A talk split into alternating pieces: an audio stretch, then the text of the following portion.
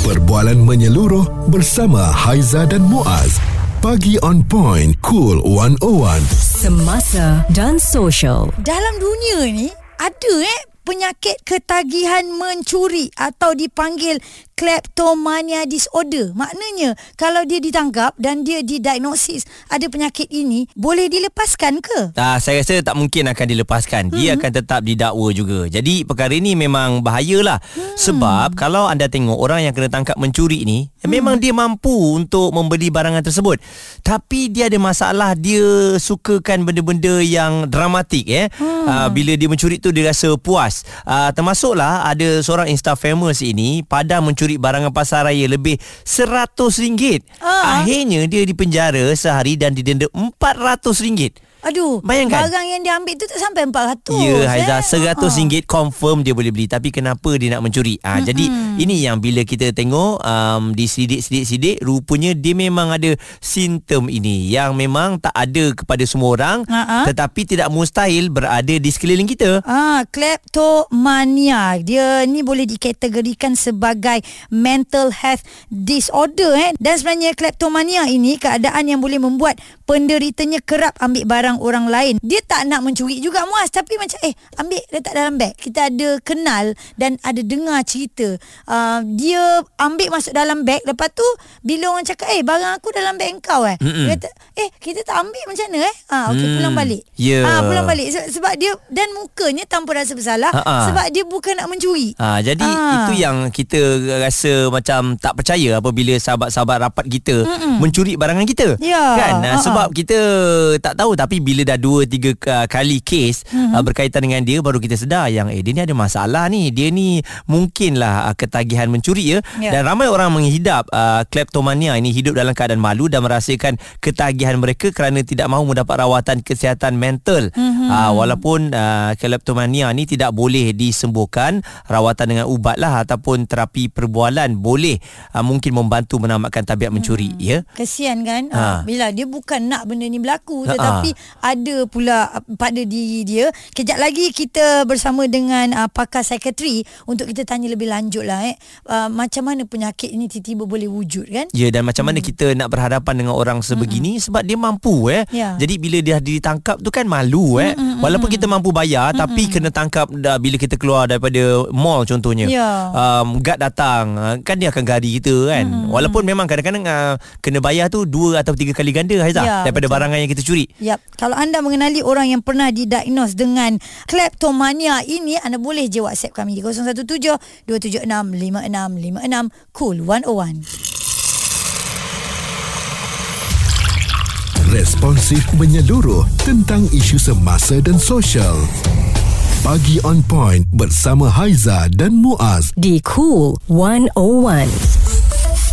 Pagi on point anda dengarkan Cool 101 menerusi aplikasi Audio Plus. Haiza Muaz uh, nak tahu berkenaan dengan ketagihan mencuri atau dipanggil kleptomania disorder dan saya pasti anda yang mendengar juga mesti terfikir-fikir ada eh orang yang ketagih mencuri dan itu bukan kesalahan yang dia nak lakukan tetapi dia uh, buat oleh kerana dia ada penyakit tu. Ya, anda bayangkan macam ni. Anda berkahwin dengan pasangan anda, anda tak pernah tahu pun yang dia ni mengalami ketagihan untuk mencuri. Ha-ha. Alih-alih dah menjadi pasangan anda, anda tampak sisi gelap dia tu, dia suka mencuri. Ya. Kita sebagai pasangan, eh malu tau. Ya. Sebab bila tangkap kita yang kena settlekan ya. Tapi yalah kita berdua ni mampu. Cuma itulah keinginannya mencuri. Ah, mesti pasangan cakap, kenapa awak curi? Ah, Awak ah. cakap lah awak nak. Tak, saya bukan mencuri. Ah, ah. Agaknya lah alasan begitu Saya kan. suka ambil Ah. Oh masalah oh Ah. Jadi oleh Kan. kerana itu Kita bawakan kepada anda Pakar Sekretari Dr. Hijaz Rizwan Yap. Yang boleh mungkin berkongsikan Doktor bagaimana Untuk uh, kita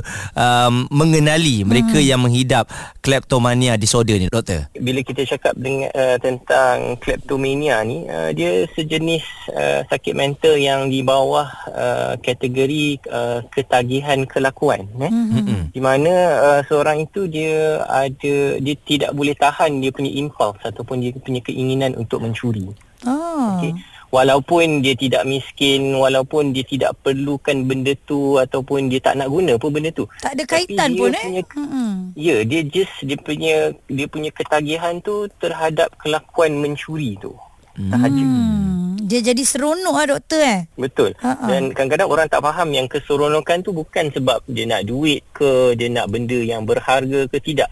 Dia keseronokan tu adalah dengan dia menyembunyikan perbuatan dia, dia berjaya ambil benda tu kadang-kadang tidak kira apa pun. Hmm, bukan keseronokan apabila dia ditangkap bukan doktor eh?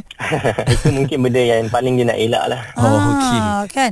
Doktor, uh, sepanjang uh, bergelar pakar psikiatri ni mungkin ada uh, pesakit-pesakit yang doktor rawat bagaimana agaknya tingkah laku mereka ni? Sejujurnya uh, kleptomania ni something yang sangat rare hmm. sebab satu mereka tidak datang untuk rawatan Hmm. kecuali kalau betul-betul dah ditangkap sebab mereka tidak anggap benda tu sebagai uh, sesuatu yang orang kata penyakit lah Mm-mm. kan tapi kalau dari segi rawatan dia sebenarnya approach dia bukanlah uh, dia kena tengok secara keseluruhan kenapa dia buat macam tu.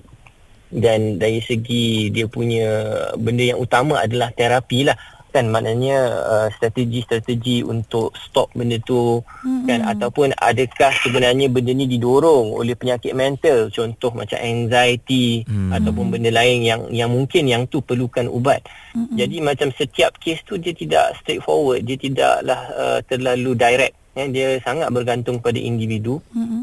kita memang ambil masa yang lama untuk uh, menentukan uh, kenapa Ya. yeah. dia jadi macam ni, bolehkah dia berhenti dan sebagainya. Kita simpati eh pada mereka sebab kalau nak kata ubat yang secara kalau kita nampak macam makan ke tu memang mm-hmm. tak ada lah. Okey doktor, kejap lagi kita sambung. Kita nak tahu lagi bagaimana agaknya psikoterapi boleh bantu mereka untuk meninggalkan ketagihan tersebut. Dengar Cool 101 semasa dan sosial. Suara serta informasi semasa dan sosial bersama Haiza dan Muaz. Pagi on point. Cool 101. Ini Cool 101 semasa dan sosial anda mungkin mengalami ketagihan untuk mencuri ataupun kleptomania disorder. Uh-huh. Ini memang sukar untuk kita nak um, sama ada bersetuju ataupun nak mengiyakan yang kita menghidapi uh, disorder ni kan. Uh-huh. Siapa yang nak mengaku yang dia suka mencuri? Ya. Termasuklah kita nak apa mengaku kepada pasangan kita uh-huh. yang uh, awak kena terima saya punya kekurangan ni. Saya ni suka mencuri. Ya. Tapi saya tak nak uh, ambil pun barang tu tapi inilah masalah saya daripada kecil. Ah. Berapa ramai di antara kita yang jujur dengan pasangan sebelum nak berkahwin nak bagi tahu masalah tu. Dia ada penyakit tu eh. Ya. Ini bukan apa tahu. Kita merujuk kepada satu kisah di mana ada seorang influencer yang dipenjara sehari saja Mm-mm. denda RM400 kerana dia curi brokoli, sabun, pewangi bilik, penyangkut baju, ubat gigi dan lain-lain yang mana nilainya hanya RM108.18 di pasaraya. Kalau tengok denda dia lagi mahal daripada Ya.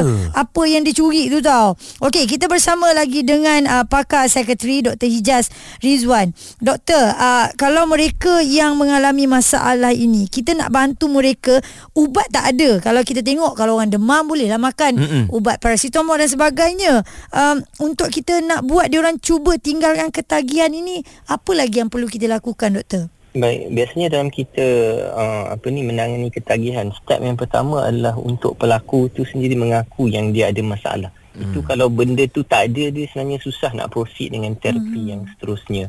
Eh, tapi kalau dari segi terapi biasanya kita buat satu benda yang kita panggil cognitive behavioral therapy ataupun CBT lah.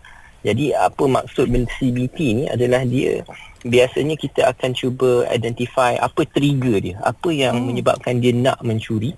Okey so maknanya dia akan buat strategi untuk mungkin uh, tidaklah tidak kena trigger lah. Okey hmm. kemudian dari segi membuat keputusan eh apabila ada trigger tu dia mesti boleh buat keputusan aku nak buat atau tidak. Mm-mm. eh, itu contoh lah itu contoh dia sangat berdasarkan individu tetapi secara umumnya kita akan target dari segi pemikiran. Hmm. macam mana kita nak atasi keinginan tu?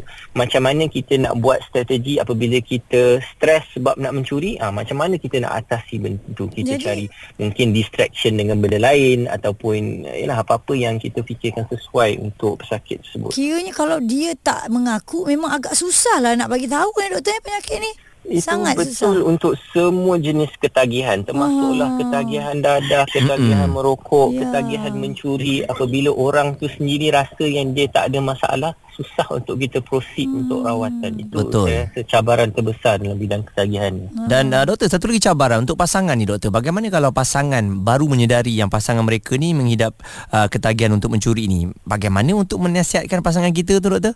Pada, pada saya bila dah tahu ni dia something yang besar lah sebab dia Hmm. dia bukan benda yang yang mudah untuk diterima. Tetapi seperti mana, seperti mana apa-apa jua penyakit benda yang paling penting adalah maklumat yang betul dan juga sokongan. Maksudnya kita sendiri tahu benda tu adalah masalah kesihatan mental kan. Kadang-kadang dia tidak ada kawalan terhadap tindakan dia, kita cuba faham dia. Mhm. Kemudian dari segi sokongan walaupun benda itu berat untuk diterima tetapi kita nampak apabila terdapat sokongan yang kuat daripada keluarga, daripada pasangan, isteri dan sebagainya benda itu sangat membantu uh, pesakit tu untuk menangani uh, ketagihan mencuri ni sebab sebagai individu apabila kita menghadapi masalah tu seorang-seorang Ya. dia lain apabila orang support di belakang kita lah Mm-mm. jadi nasihat saya adalah dua lah satu uh, mencari maklumat iaitu me, me, uh, menambah kita punya pengetahuan tentang penyakit tersebut dan dua kita sendiri uh, mem- membantu dan menyokong dia dalam uh, apa ni perjalanan rawatan dia. Hmm, kita nasihatkan satu lagi jangan malu eh doktor eh, sebab kalau kita sembunyikan kita hidup dalam denial pun payah juga kan sama bila dia takkan selesai. Perkongsian daripada Dr. Hijaz Rizwan selaku pakar sekretari tadi mengenai bagaimana kita berhadapan dengan mereka yang ketagihan untuk mencuri. Hmm, okey kalau kita lihat um, ada yang meninggalkan komen Rohayu Osman. Dia bagi tahu dia pernah jumpa dengan orang yang dia rasa memang ada penderitaan kleptomania ini masa tu tak faham lagi tapi bila cari-cari memang ada punya penyakit macam ni. Salah seorang artis Hollywood eh yang mengalami kleptomania adalah Britney Spears Mm-mm. kerana beliau pernah kantoi curi rambut palsu dan juga pemetik api kesian kan. Jadi kita kena ambil tahu orang sekeliling kita dan diri sendiri juga mana tahu dalam diam kita ada penyakit ni dan kena cepat-cepat bantu mana yang patut. Oh, kalau uh, suka mengambil barang-barang hotel tu mencuri tak? Eh bukanlah Itu dibenarkan Kalau dikata Ha-ha. tak boleh bawa keluar